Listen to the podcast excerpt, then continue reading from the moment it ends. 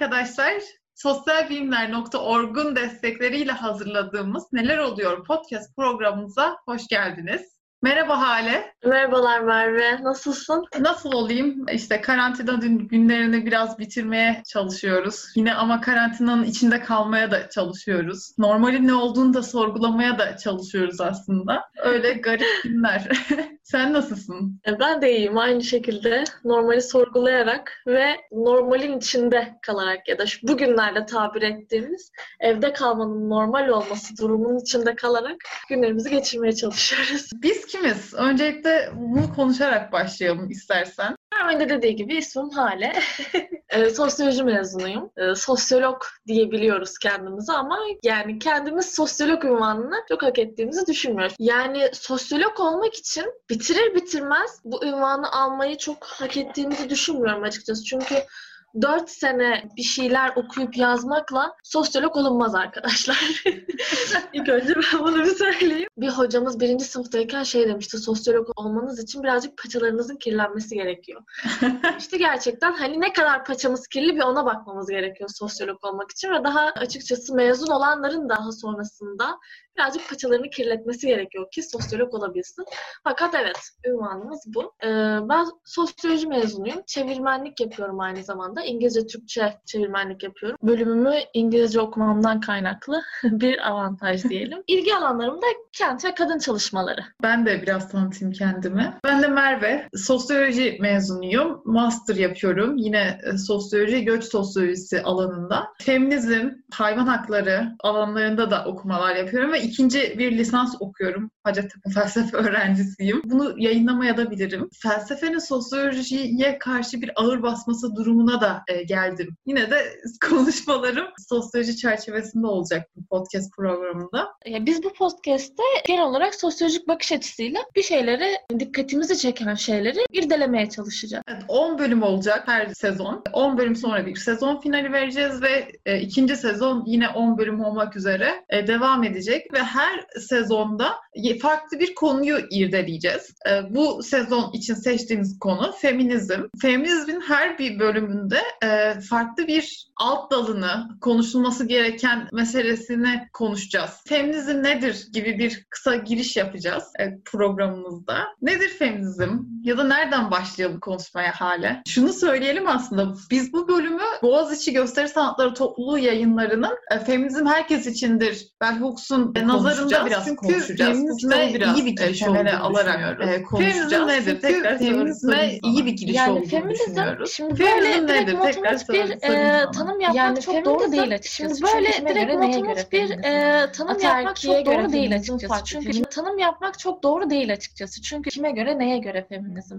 Ataerkiye göre feminizm farklı, feministlere göre feminizm farklı veyahut da işte başka insanlara göre feminizm tanımı farklı. Ama aslında Bell Hooks'un da çok güzel bir tanımı var. Feminizm toplumsal cinsiyet eşitsizliğine meydan okuyan bir ideoloji. Yani tek derdi toplumda oluşan cinsiyetçiliği kaldırmak. Bu da neye tekabül ediyor? Kadınlara yapılan, kadınların erkekler karşısında daha düşük konumlandırılmış olmasına karşı çıkmak. Yani tek istedikleri şey kadınların da erkeklerin de eşit olduğu bir dünyada yaşamaya çalışmak. Her şekilde yapılan cinsiyetçiliği veya da cinsiyetçiliğin normalleştirilmesini, toplumsallaştırılmasını diyor aslında. O toplumsallaştırılması dediğimiz şey de bizlere büyürken bu normların, bu toplumsal cinsiyet normlarının öğretilmesi ve bunları hayata geçirmemizin istenmesi. Yani toplumsal cinsiyet rollerinin toplumsallaştırmasını önlemek. E, cinsiyetçiliğin burada ne anlama geldiğini de bilmeyenler olabilir. Cinsiyetçilik bir cinsin diğer diğer cinslere göre ya da ikili cinsiyet sistemiyle konuşacaksak erkeğin kadına göre üstün tutsan e, bir yaklaşım cinsiyetçilik. E, bu toplumsallaşma nazarında gerçekten önemli. Sosyalizasyon süreci diyoruz biz. Bir e, insanın doğduğundan yetişkin hale geldiğini hatta yetişkinlikte dahi e, sosyalizasyon süreci diyoruz. Ve bu sosyalizasyon sürecinde basit bizim kabullerimizi toplum bize öğretiyor. Hatta dayatıyor. Ne gibi kabuller mesela? Çok günlük hayata baktığımızda e, pembe kız rengidir, mavi erkek rengidir. Bu cinsiyetçi bir yaklaşım renklere. Biz Belki bir dahaki dönem değiştirebiliriz. Şeyi pembe yaptık mesela. Bir ara hatta bu bölüm içerisinde Sisyphos'tan da bahsedebiliriz. Neden bizim logomuz Sisyphos? Bir kadın Sisyphos ve neden alt zemininde pembe yaptık aslında? Bunu pembe yapmamayı düşündüm ben arkadaşıma tasarlatırken.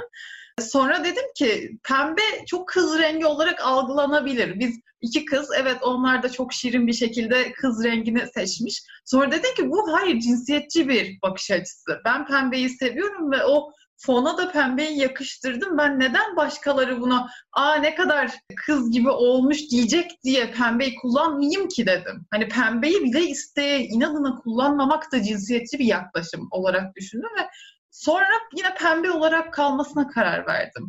Burada bile basit bir logo tasarlarken bile bizim belirli ön kabulleri yıkmamız ve bunu sorgulamamız gerekiyor günlük hayatta ki bu sadece bir örnek. Bunun gibi milyonlarca kabulü toplum bize hayat içerisinde yaşarken öğretiyor. Kızlar şöyle olmalıdır, erkekler böyle olmalıdır.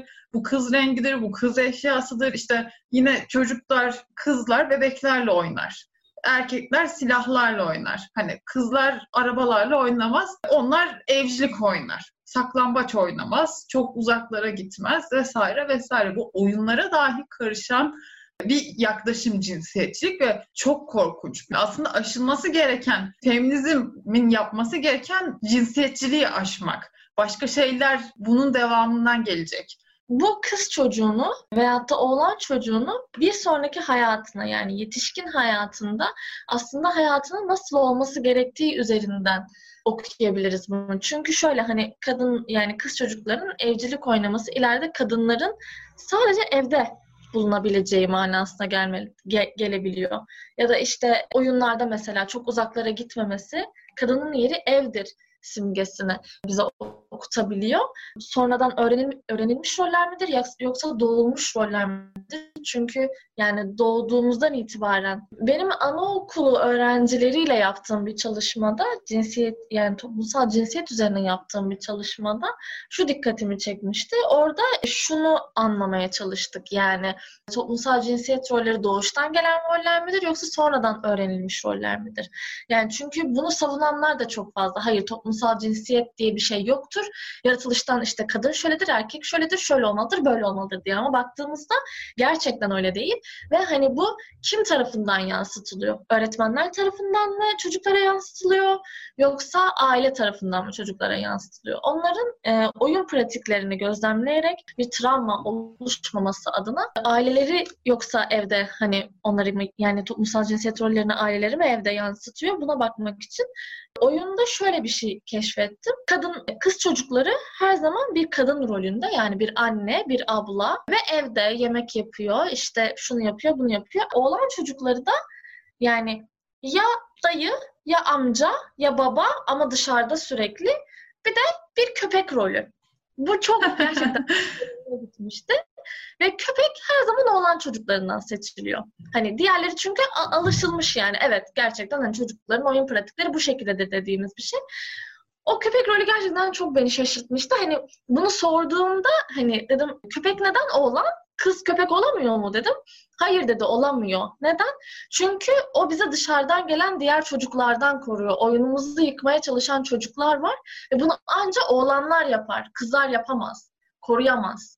Yani küçük bir köpek rolünde bile hani bunu bu toplumsal cinsiyet rollerini yansıtmışlar. Toplumsal cinsiyet eşitsizliğini bir miktar bu şekilde açıklayabiliriz. Nereden geldiğini, nasıl oluştuğunu, nasıl devam ettirildiğini, nasıl üretildiğini. İşte bu konuda ben hayatımda belirli bir yaştan sonra e, sorgulayıcı ve kendi bazı bana öğretilmiş tabuları yıktıkça aslında olması gereken farkına vardıkça aslında ya da kendi gücümün ve kendi özgürlüğümün de farkına vardıkça hayatımda önüme gelen herkesle feminizm konuşmaya başladım. Seninle mesela arkadaşlığımız feminizm konuşmaları üzerinden ilerleyen bir arkadaşlık. Ki bu yönünü çok seviyorum. Burada Bell Hooks'un da söylediği şey var, şu var. E, bilinç yüksel, yükseltme gruplarını yerler oldu, yeri olduğunu ben, ben, ne demek, ben bu herkesin tarihinde bilinç kadar ne kadar yerler, yerler, yeri, yeri olduğunu yapmasını ben, ben çünkü aslında bilinç yükseltme yaptığı işlevi yapmasını istiyorum. Çünkü şöyle bir durum var. Feminizm... Şu an açabiliriz bilinç yükseltmeyi bence aslında. Açabiliriz. Bilinç yükseltme grupları feminizm başladığında insanların, kadınların herhangi birinin evinde, bir derneğin evinde değil, bir siyasi partinin evinde değil ya da bir kiralanmış, e, para verilmiş bir yerde de değil. İnsanların kendi evlerini açtığı, o evlerde başka kadınları da topladığı ve o kadınların birbirleriyle dertleştikleri e, gruplar. Orada her ırktan yani siyahi kadın, beyaz kadın, eğitimli kadın, eğitimsiz kadın, sınıfsal olarak farklı sınıflardan gelen kadınlar ve farklı dertleri kadınlığa dair, kadın olmaya dair farklı e, yaşamış kadınların bir araya gelip hiçbir hiyerarşi gözetmeksizin konuştukları, dertleştikleri ve bilinçlerini yükselttikleri, destek aldıkları, destek buldukları gruplar bunlar. Feminizm aslında bilinç yükseltme gruplarıyla kurulmuş diyebiliriz biz ve bunlara. Bunu tabii ki diyebiliriz ve bunun da amacı aslında kadınların farkında olmadıkları toplumsal cinsiyet eşitsizliğini ortaya çıkarmaları. Çünkü bu dertleşmelerin dertleşmelerden sonra ya evet aslında hani mesela şu konuya gelebiliyoruz. Bell Hooks'un hani kitabı Feminizm Herkes İçindir kitabı. E aslında biz bugün de feminizm gerçekten herkes için midir diye bir sorgulama içerisine gelerekten bu konuşmaya başlayalım istedik. Ve baktığımızda gerçekten evet hani feminizm herkes içindir kısmına gelebiliriz. Çünkü kadınlar bunun farkında değil. Hani feminizmi çünkü baktığınız zaman hani kulaktan dolma şeylerle öğrenmişler. Yani kötüdürler, şöyledirler, böyledirler, yaratılışa karşı çıkarlar ama aslında bunların hiçbiri değil. Bunu öğreniyorlar bilinç yükseltme gruplarında. Diyorlar ki evet biz bayağı bir eşitsizliğe maruz kalıyoruz. Gerek evdeki kocalarımız tarafından gerek iş yerindeki patronlarımız tarafından çünkü eşit, eşit işe eşit ücret almıyoruz erkeklerle. Veyahut da çalışsak da eve gelip yine aynı şekilde hani ev kadının alanıdır diye bize öğretildiğinden dolayı biz evde yine ev işleriyle uğraşmaya devam ediyoruz. İki katı iş yapıyoruz ve bunun da karşılığını hiçbir şekilde alamıyoruz. Çünkü evde yapılan iş gerçekten görülmeyen bir iş. Atıyorum kocası eve geliyor, ev hanımı.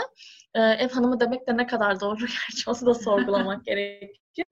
Ev işleriyle uğraşan bir kadın ve hani yorulduğunu belirtebiliyor ve kocası ona ne yaptın ki bütün gün? Yani bunu çok rahat çekten. Çünkü yani bunu sorulmaması gerekiyor. Ne demek ne yaptın ki bütün gün? Ve bu da bir iş olarak görülmesi gerekiyor. Fakat görülmüyor. Ve bunun farkına vardıkları bir grup, bilinç yükseltme grubu. Ve gerçekten ilk feminizmin temelleri bu şekilde atıldı. Evet, atıldığını görüyoruz hayatımızda aslında e, belirli feminist gruplarla kadın özellikle kadın cinayetleri için dayanışma içerisinde olan gruplar da sen de ben de dayanışma gösteren e, biraz aktivizm ayağı da yani paçaları kirlenen de yani e, insanlar olarak sayabiliriz kendimizi naçizane. Bir yerde bir eylem varsa yani girmekten çekinmeyen biraz insanlarız.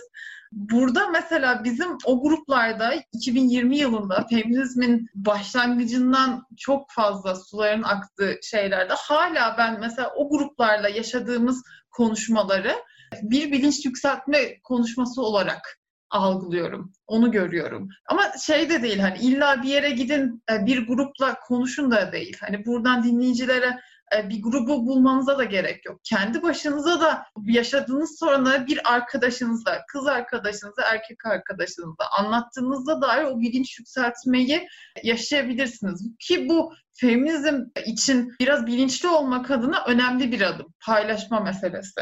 Bu psikologlar daha iyi söyleyecektir ama ben bunu çok değerli görüyorum. Biraz bu podcast'in de açıkçası ilk sezonunun konuşmasının feminizm olmasını biraz bu yüzden istedik.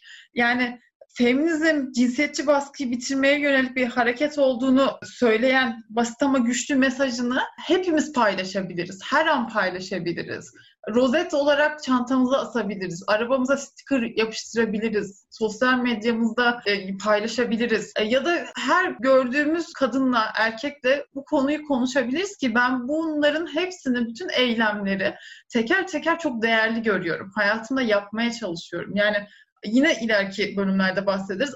6284 e, sayılı kanun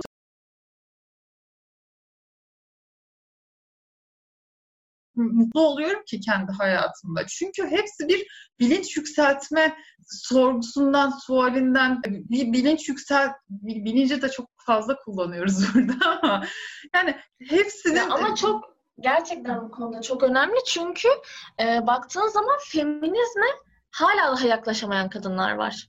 Evet. Ve hala daha aterkil medya yüzünden kötülenen bir grup olduğu için hala daha çekinen kadınlar var. Mesela burada bizim bir kadın arkadaş çok güzel bir şey yapmıştı. Hani direkt feminizm konusundan girmedi. Mesela hani ya kadınlar bakın işte biz şöyle yapıyoruz, böyle yapıyoruz aslında şöyle sıkıntılar çekmişiz falan diye değil de bir günü yaptı. Mesela mahalledeki kadın arkadaşlarını topladı. Kendisi şu konuyu açmış. Ya bakın işte benim şöyle şöyle derdim var, sıkıntım var. Zaten çocuklukta şunları yaşamıştım vesaire falan demesine kalmadan bütün kadınlar tek tek dertlerini dökmüş. Ondan sonrasında bu kadın arkadaşımız işte ya bakın görüyor musunuz? Aslında biz hani bu şeyden ne kadar çok çekiyormuşuz. Aslında bak bunun adı bu ve biz bunu bilmiyormuşuz. Ondan sonra bu daha çok böyle hani feminizme yaklaştıracak bir şekilde konuşunca kadınlar demiş ki çünkü hani gerçekten korkuyor insanlar. Gerçekten hani hele hele geleneklerine bağlı insanlarsa bunu normalleştirmeye çok daha yatkınlar. Yani toplumsal cinsiyet eşitsizliğini normalleştirmeye çok daha yatkınlar. Fakat hepsi şikayetçi.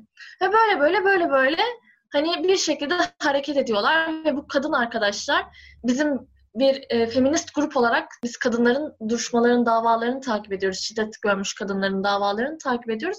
Ve bu kadın arkadaşlar toplu bir şekilde duruşmalara katılmaya başladı. Çok Veyahut güzel. işte basın açıklamalarına katılmaya başladı. Bir 15 kişi bu şekilde mesela bilinç yükseltme yapıldı. Yani ki bu gerçekten çok önemli. Hani bu şekilde kadınlara yaklaşmak için. Ya burada şeye girebiliriz mesela. Ee, çeşitli nedenlerini de birazdan söyleyelim. Feminizm hakkında söylenen bazı şeyler var. Ya feministler erkeklerden nefret ediyor gibi kabuller var. Mesela dışarıdan e, bazı kitlelerin, medyanın, ataerkinin, e, çeşitli siyasi olarak ya da sınıf olarak üst çıkar gruplarının ya da feministler doğaya ve tanrıya karşı çıkıyor. Feministlerin hepsi lezbiyen. Feministler her şeyi ele geçirecek. Bütün dünyayı ele geçirince işte asıl eziyeti onlar yapacak gibi bir sürü cümle var. Yani etrafta. Sokaktaki herhangi birisine biz şu an feminizm nedir diye sorsak büyük ihtimal bir terör grubu olarak, terörist olarak algılayabilir. Yani bunlar da ne diyor? Dünyayı mı yıkacak başımıza? Gibi söyleyebilir. Burada feminizmin aslında çok gerçekten kirletilmiş bir mesele olduğunu anlıyoruz. Çok içine fazla kendisine ait olmayan şey katılmış. Kim katmış? Ya da bunları söyleyenlere bakıyoruz. Feministlerin hepsi lezbiyen diyen birisi mesela. Ee, ne okudun diyoruz ona. Ne yazdın? Ne dinledin şimdiye kadar? Kaç tane feministle tanıştın? Ee, dediğimizde hiç yok.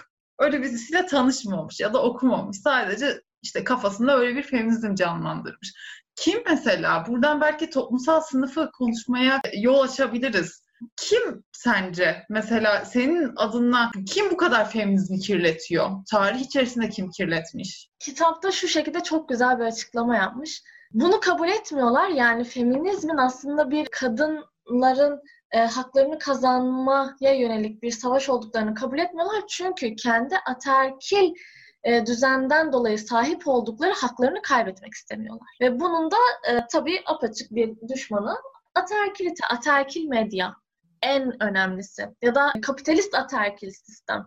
Mesela kadınların e, bir dönem kıyafetlerine yönelik, kendi bedenlerine yönelik yaptıkları bir baş kaldırıda hani ilk başta kapitalist sistem çok korkmuş çünkü artık satış yapamayacaklar. Çünkü kadınlar artık evet. topuklu ayakkabı giymek istemiyor.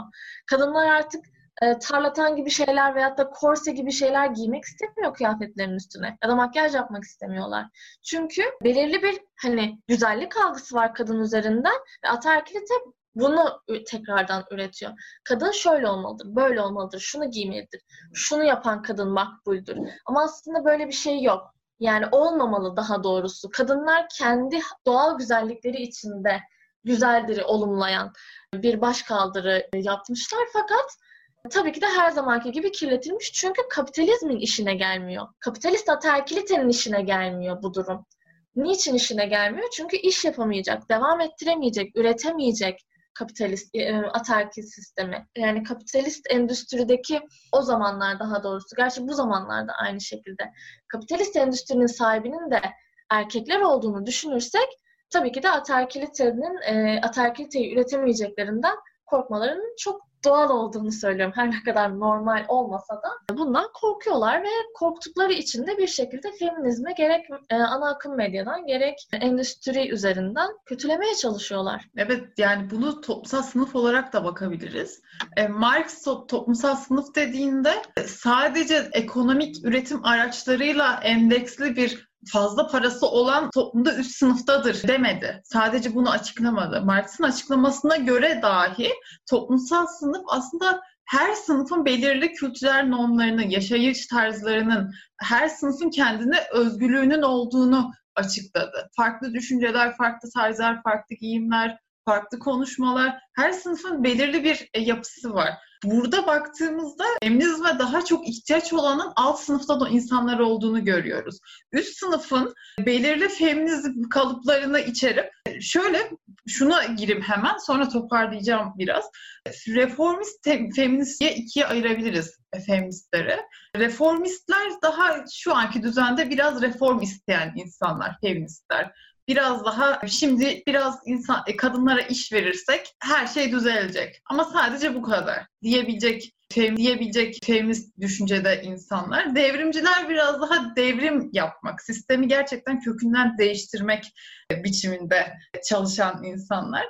Ama şöyle bir durum var. Marx'ın mesela burada hemen bir parantez açıp söyleyeyim. Marx'ın 40 yaşından sonraki yazılarına bakıldığında hep şey derler ya da benim fark ettiğim kadarıyla daha mesela eski sosyalizm isteyen adam 40 yaşından sonra biraz daha ekonomik rahata kavuştuktan sonra yazılarında sosyalizm olmasa da olur.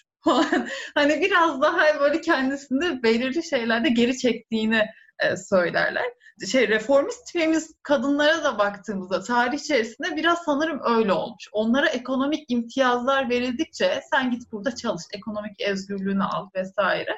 E, onların aslında feminizm olmasa da olur denildiğine şahit olunmuş. O yüzden devrimci feministler çok yalnız bırakılmış. Burada toplumsal sınıfa tekrar dönecek olursak devrim yani reformist feministlerin daha çok toplumun üst kesiminden insanlar olduğunu görüyoruz diyebiliriz. Alt kesimden insanlar daha devrimci ama daha alt kesimden olduğu için sesi çıkmayan insanlar.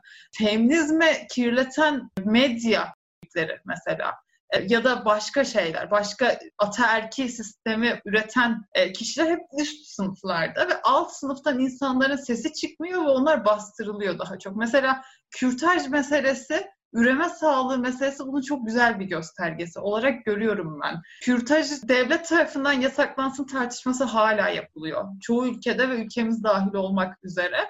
Kürtajı sen yasakladığında devletin hastanelerinde, devletin organlarında yapılmasını yasaklıyorsun ama üst sınıftan kadınlar zaten kürtaja ulaşabiliyor, paraları var. Alt sınıftan insanların üreme sağlığını sen tehlikeye atıyorsun gibi durumları var. Yani bir sürü e, farklı sınıfsal e, mesele var. Burada benim gördüğüm kadarıyla ya da söyleyebileceğim kadarıyla feminizm hakkında e, ileri geri konuşan tabiri caizse grup hep medyada dahil olmak üzere üst sınıf olarak görüyorum yani toplumsal hiyerarşide. Alt sınıfın kadınlarının alt sınıfa renk eşitsizliğini de katabilirim ben. Yani Bell Hooks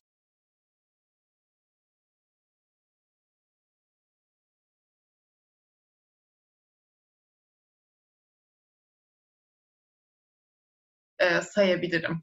Dışlanan, ötekileştirilen kim varsa e, sağlık açısından da engellilik vesaire. Hepsini o gruba biraz sınıfsal hiyerarşiyi geniş anlamda açıp e, o sınıfa sayabilir, o sınıfın alt sınıfın içine sokabilirim. Kısacası biraz uzun konuştum bu şeyde. Yani ırkçılık, sınıf elitizmi, emperyalizm gibi şeylerin de savaşılması aslında feminizm. Bunlarla da mücadele edilmesi. Deyip buradan sözü sana vereyim şu an. E, gerçekten senin de dediğin gibi bir sınıfsal bir sıkıntı mevcut. Çünkü dediğin gibi yani hani e, üst kısımda bulunan elit dediği sınıftaki kadınlar bir şekilde artık yani kadın ve erkek eşitliğine sahip olmaya çalışabiliyor. Mesela bu, bu günümüzde de çok fazla örneğini görüyoruz. İşte kadınların bir yere ulaşmasının olumlanması. Mesela kadın CEO ya da bak kadın şöyle kadının şöyle bir başarı öyküsü var. Böyle bir başarı öyküsü var. Bir ara hatta televizyonda belirli bir televizyon kanalında kadınların işte nasıl hani çalışarak, çabalayarak, şey yaparak işte yok kafe işletmecisi olmuş, yok şöyle bir şirket kurmuş bilmem ne falan filan. Hani bunlardan bahsediliyor ve bunlardan bahsedilince de bu verilen mücadele unutuluyor. Deniyor ki aa evet feminizm aslında bir yerlere yani feminizmle beraber aslında bir şeyler başarılmış. Ama hayır. Yani bu verilen örnekler gerçekten yüzde birlik bir kısmını temsil ediyor yani hani kadınların arasında. Çünkü hala daha günümüzde de ve hani sürekli daha da hani şeysini veriyoruz özellikle mücadelesini veriyoruz. Özellikle İzmir'den örnek verecek olursam e, bizim şu anda takip ettiğimiz beş tane kadının duruşması var. Niçin? Kadın olduklarından dolayı işten atılıyor. Daha doğrusu bir işten çıkarılma yapılması söz konusu ve direkt kadın arkadaşlarımızı eliyorlar. Niçin? Çünkü daha yavaş çalışıyorlar, daha şöyle çalışıyorlar, daha böyle çalışıyorlar. Ondan sonra ileride doğum yapacak, evlenecek, izne ayrılacak. Hatta bir Kesin tane zaten işi bırakacak. Yani e sen evlenince evet. işi bırakırsın ön kabulüyle zaten ya da, çalıştırılıyor. Ya da şöyle doğum izni alacak. Mesela bir tane kadın arkadaşımız tam doğumuna 2-3 gün kala, doğum iznine 2-3 gün kala işten çıkarılıyor. Ve doğum iznini yapamıyor. Ve doğuma gittiği zaman herhangi bir işi yok. Ya da herhangi bir yerden alacağı bir parası yok. Yani bu çok sıkıntılı bir durum. Yani baktığımız zaman evet biz bir şeyler yapıyoruz fakat hala daha hiçbir şeye ulaşamadık. Yani bu başarı öykülerine baktığımız zaman bu tamamen yine dediğimiz gibi aterkil medyanın bir olumlaması. Hani yeter artık hani. Artık bitirin yani. Hani bak kadınlar bir yere gelmiş kafasıyla yapılan bir projeler aslında. Ama hiçbir yere gel yani bir yerlere geliyoruz evet ama başarıya ulaşamadık. Çünkü hala daha kadınlar istedikleri ücretle eşit işe eşit ücretle erkeklerle aynı parayı alamıyorlar. Veyahut da hala daha toplumsal cinsiyet eşitsizliğinden dolayı eve gittiklerinde hani yorgun argın işten dönüyorsun. Evet eve gelen erkek de işten dönüyor. Fakat yine aynı şekilde evdeki işleri yapacak olan da yine kadın oluyor. Yani bunlar hala daha devam ediyorken bir yere dağın tepesine çıkmış olmamızdan söz etmemiz imkansız. Ve baktığımız zaman gerçekten evet o kısım üst tabaka. Yani bir şeylerin aslında imtiyazlı tabaka diyelim. Bir şeylere ulaşmalarının daha kolay olduğu tabaka bir şeylere ulaşıyor. Ama bizim aslında odaklanmamız gereken dediğin gibi farklı ırktan kadınların da ayrımcılaştırılmış olması ve aynı zamanda kadınların daha çok yoksullaştırılması alt tabakadaki kadınların. Yani günlük hayat e, o kadar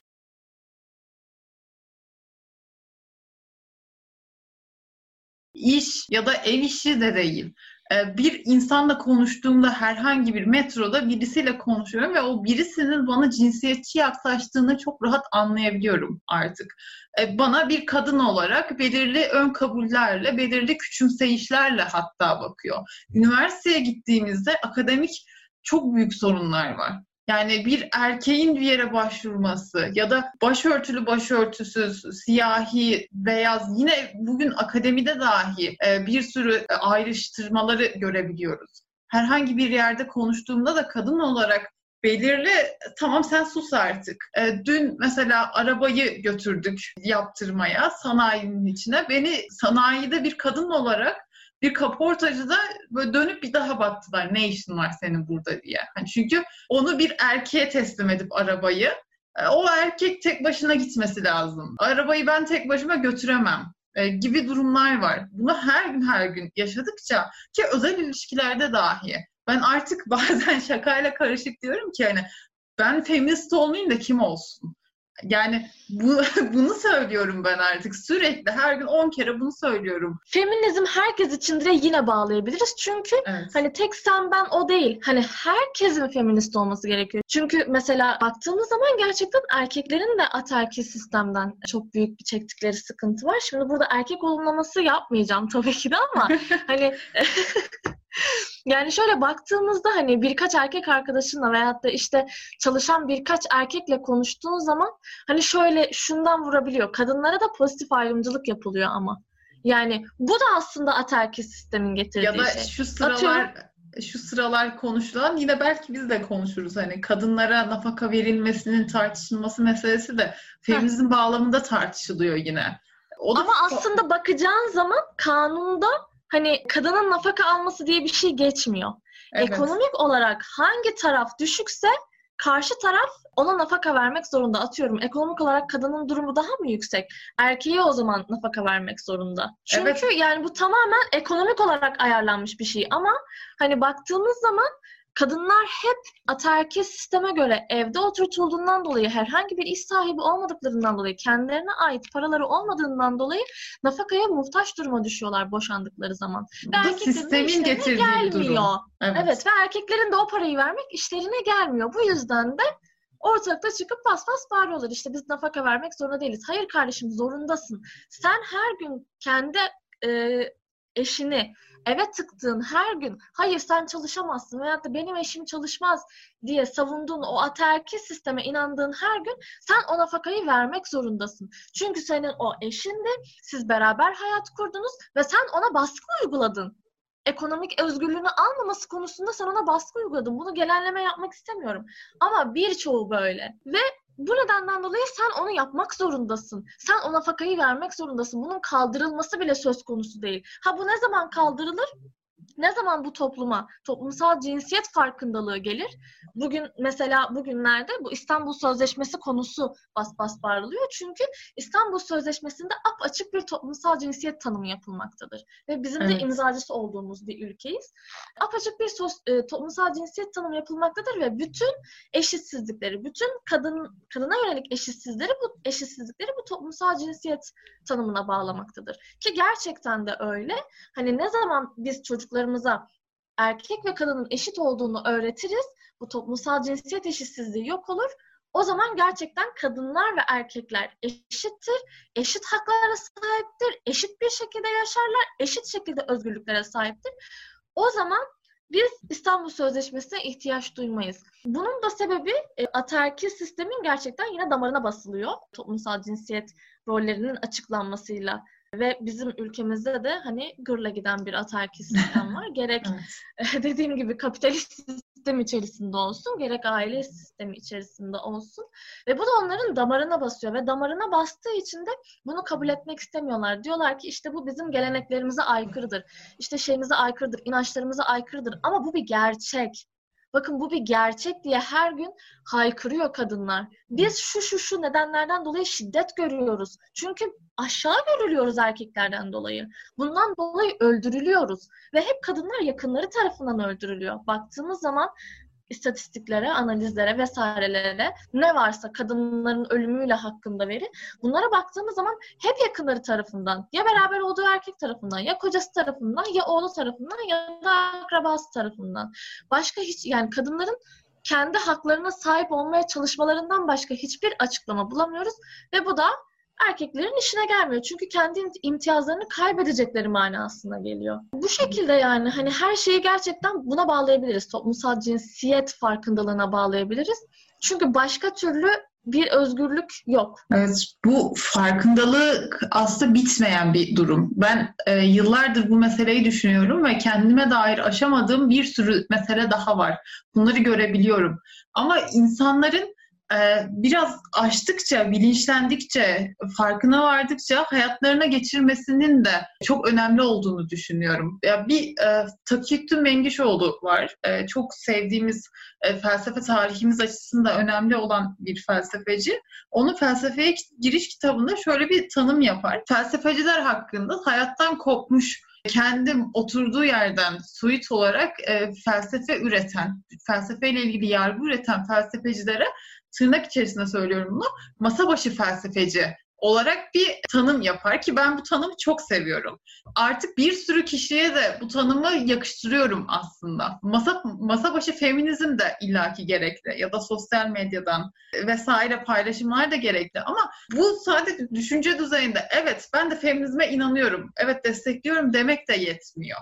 İnsanların bunu konuşması kendi hayatında ne kadar zor da olsa geçirmesi lazım, gerçekleştirmesi lazım bir şey değiştirirsin. O bir, bir başkası senden o bir şeyi görür. O başkası değiştirir vesaire vesaire. Burada kimseye şey çağrısı da değil.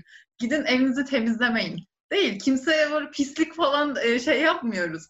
Ama mesela aynı ev içerisinde bir erkekle paylaşıyorsan o evde bir eşit hiyerarşi olmadan eşit düzeyde iş yapabilme durumunu getir ya da o zaten yumurta bile kıramaz deyip o erkeğin hiçbir şey öğrenemeyen, beceriksiz, hayatın gel- yani yemek yapmaya dair gelişimine hiç başlamamış ve işte başlamayacak bir mahluk olarak evin odasında durmasını şey yapma. O öğrenebilir. Yaşı kaç olursa olsun öğrenebilir. Yemek yapabilir. Sen olmasan nasıl yapıyorsun? Sen olmadan, olmadığında ya da olmayacak olduğunda nasıl mecburen yemek yapacaksa şimdi de yapabilir. Ama sen zaten lezzetli de yapamazsın gibi bir kabul de yapma. Bu bence masa başı kalmamak, masa başı bir feminist olmamak da burada çok önemli e, insanın hayatında. Seni üzen kadın olmaya dair zorlayan ne varsa otur, düşün ve konuş, paylaş e, diyorum sevgili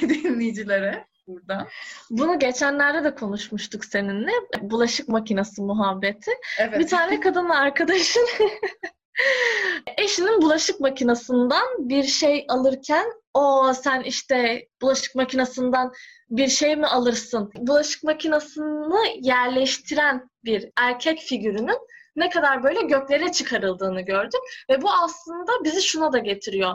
Bu aterkiyi tekrardan üreten aslında kadınlar. Evet. Ve kadınların Bell da bunu çok fazla üstüne bastıra bastıra her bölümde söylediği şey kadınların kendi içerisinde cinsiyetleştirdiği yani toplumsal cinsiyet rollerinden arınması gerekiyor. Ve bunun arınması için de yine aynı e, bilinç yükseltme grubu dediğimiz evet. gruplar uygulanıyor. Yani evet bir bulaşık makinesinden nasıl ki kadın bulaşıkları aldığında erkek onu çok fazla alkışlayıp sen muhteşemsin vesaire demediği bir ortam varsa ki sanmıyorum her bulaşık makinesine kadın dokunduğunda erkek onu göklere çıkarmıyordur. Öyle bir e, dünya yok.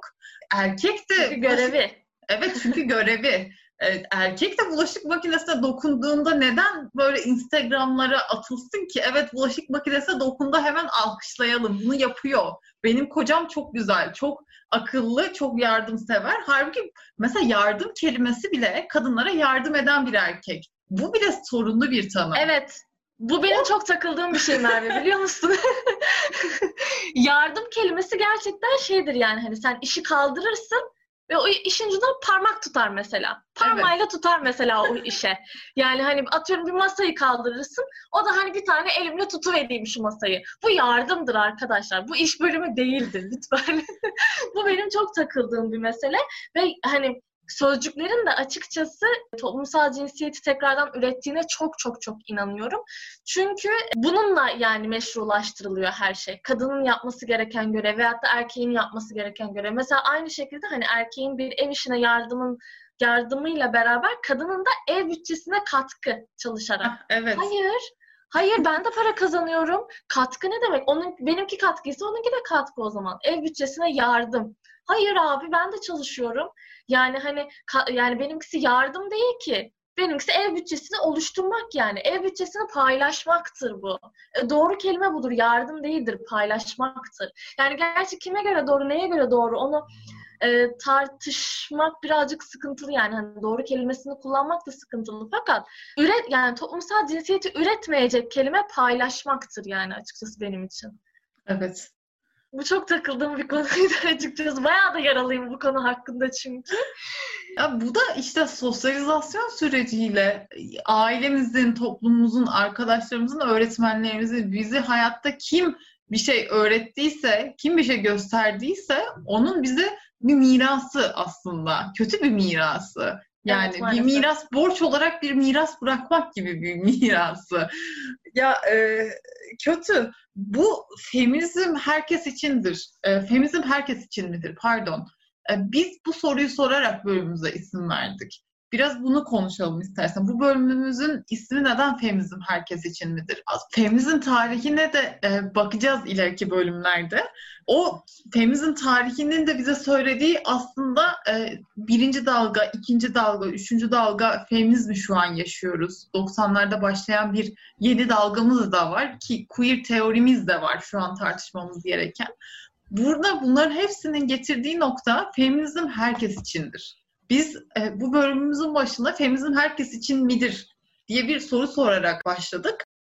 Feminizm tarihine de biraz az çok bilip e, okuyup hatta dışarıyı da gördüğümüzde e, hiç feminizm tarihini de okumadan baktığımızda söyleyebileceğimiz şey evet feminizm herkes içindir. Erkekler içindir de, kadınlar için, diğer cinsiyetler için, lezbiyenler için, gayler için, biseksüeller için, çocuklar için, yaşlılar için, çalışanlar, sınıf farklılıklarına dahil olanlar için, farklı sınıftan insanlar için, farklı renkten insanlar için, aslında herkes içindir feminizm. Kimsenin tek elinde değildir. Kimsenin hiyerarşik baskısına maruz kalan e, feminizm şöyledir, şöyle olmazsan kesin feminist değilsin gibi bir durum da değil. Artık ben kendi feminizm tanımımı yaparken e, kendime özgür hissettiğim, kadın kendisini özgür hissediyorsa evet bu feminizmdir, feministtir diyebiliyorum kendi adıma. Bu biraz hani açık bir tanım oluyor. Ama kadının kendisine ya da insanın kendisine özgür hissetmesiyle alakalıdır. Biraz böyle görüyorum ben. Özgürlük temelli görüyorum. Son olarak evet yani buraya e, bağlayıp bitireceğiz çok da uzatmadan. Çünkü diğer bölümlerde de e, bu biraz giriş ve e, daha sade herkes için olan bir bölüm oldu. Diğer bölümlerde biraz daha kuramlardan ve tarihten de bahsedeceğiz. Daha ağır bölümler olacağını düşünüyorum. Sonuç olarak evet benim son sözlerim de bunlar olacak. Feminizm herkes içindir. Ben de sana katılarak bir iki şey daha ekleyip bitirmek istiyorum. Gerçekten baktığımızda mesela şeyden bahsettik ya, evet ayrıcalıklı bir grup var, ayrıcalıklı bir kadın grubu var çünkü bu kaçınılmaz. Çünkü sınıf dediğimiz bir sistem var ve alt ve üst ilişkisi olduğundan dolayı ayrıcalıklı erkekler olduğu kadar ayrıcalıklı kadınlar da var. Ve tarihin bir bölümünde bu ayrıcalıklı kadınlar feminizmi ellerine geçirerek kendileri bir şekilde yönlendirmeye çalışmış ve alt tabakadaki kadınları görmezden gelmiş. Ve o zaman şu şekilde düş yani o zaman aslında bu başlamış. Yani feminizm sadece o kadınlar için değil. Sadece bir şeyleri başarmak için ellerinde imkanları olan kadınlar için değildir. Feminizm siyahi kadınlar içindir de aynı zamanda. Feminizm alt tabakadaki olan bir şekilde ev, evinde kalamayan, çalışmak zorunda olan kadınlar içindir de. Bu evde kalma mevzusuna da çok ufak girmek istiyorum. Baktığımız zaman mesela aslında hani şey e, evde kalmak yani evdeki işleri yapan kadın olmak aslında alt sınıf için çok büyük bir lüks. Bunu da e, dile getiriyor e, zaman zaman Bell Hooks. Çünkü diyor ki e, bu kadınlar evinde kalamayan, ev işlerini sadece ev işleriyle ilgilenemeyen kadınlar aslında onlara imkan verilse evinde kalıp ev işlerini yapmayı yeğleyeceklerdir. Çünkü dışarıda çalıştıkları yerler o kadar sıkıntılı yerler ki yani e, sıkıntılı derken hem eşit ücret alamıyorlar hem tacize tecavüze maruz kalıyorlar hem küçük görülüyorlar erkekler tarafından. Çünkü o iş yerlerinin de sahipleri erkekler. Baktığımız zaman mesela şeyde bu taciz olayında 25 Kasım'da Şili'de bir ayaklanma başlamıştı. Bundan da örnek vermek istiyorum. Çünkü iş yerinde kadınlara yönelik çok fazla taciz oranları artmıştı ve kadınların artık canını tak etmişti. Buna baktığın zaman oradaki kadınlara sorduğun zaman evet ben evde kalıp ev işlerini yapmayı yeğlerim diyebiliyor mesela. Ama diğer kadınlara baktığımız zaman hayır ben dışarı çıkıp çalışmak istiyorum. Ben, benim her, benim bir diplomam var. Ben bir bölüm okudum ve dışarıda çalışmak istiyorum. Fakat eşim buna engel oluyor. Çünkü kadın dediğin evde otur ev işini yapar diyebiliyor mesela. Bu kadınlar içindir de feminizm. Alt sınıftaki kadınlar içindir de feminizm ve üst sınıfta olup da bir şeyleri başarabilen kadınlar içindir de feminizm. Fakat sadece onları olumlamakla feminizme hiçbir katkı sağlayamıyoruz. Çünkü alt, alt sınıftaki kadınlar için hiçbir şey yapamıyoruz. Ve aynı zamanda erkekler içindir de feminizm. Çünkü ataerkil sistem onların da üzerine çok büyük yükler e, yüklemiştir.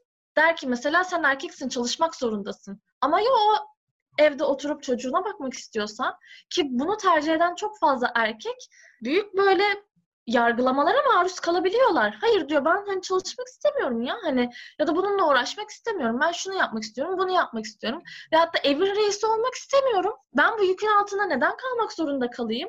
Bu sefer de işte evinin geçimini sağlayamadığı için kendini asan babalar görüyoruz. Yani ne zaman? Dört ay öncesinde falan mesela evinin geçimini sağlayamadığı için kendisini ve ailesini siyanürle öldüren yani ya da intihar eden bir baba figürü var ortada. Dört ay önce değil. E, ben mesela Durkheim'in intiharını biliriz az çok. Hepimiz biliriz aslında sosyoloji okuyanlar. E, son yaşadığımız dönemleri biraz intihar meselelerinin artmasıyla beraber hep Durkheim'i hatırlıyorum. Yani toplumsal bir kriz olduğunda o krizin intiharı görüyoruz ki asır ne zaman baksak 3. sayfa haberlerine şu an hala her gün bir intihardan vazgeçme. 300 lira verince intihardan vazgeçmiş. 500 lira verince karısını da çağırmış vazgeçmiş vesaire vesaire. Bu haberle intihar etmese dahi intihar kalkışmaları da çok arttı. Bu erkeklik meselesini de getiriyor. Erkeklik çünkü toplum tarafından kurulan bir şey, oluşturulan bir şey.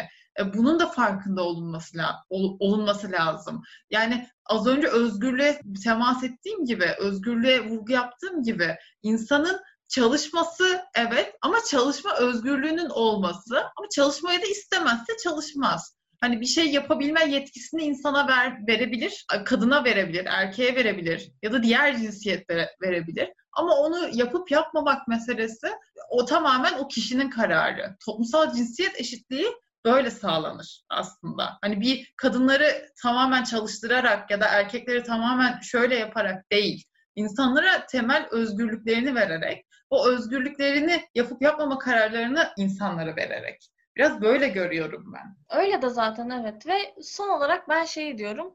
Yani atarki sistem karışma kardeşim milletin işine. yani hani bırak insanlar istediği gibi yaşasın yani hani. Bırak kimse imtiyazlı olmasın.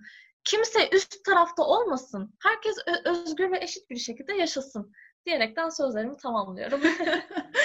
ee, ben de böyle tamamlayayım. Aslında çok sabaha kadar e, konuşacak mesele var. Diğer bölümlerimize de e, bir şeyler bırakayım, bırakalım. Bizimle için çok teşekkür ederiz. Temizim herkes içindir diyerek bitiriyoruz. Son cümlelerimiz bu oluyor.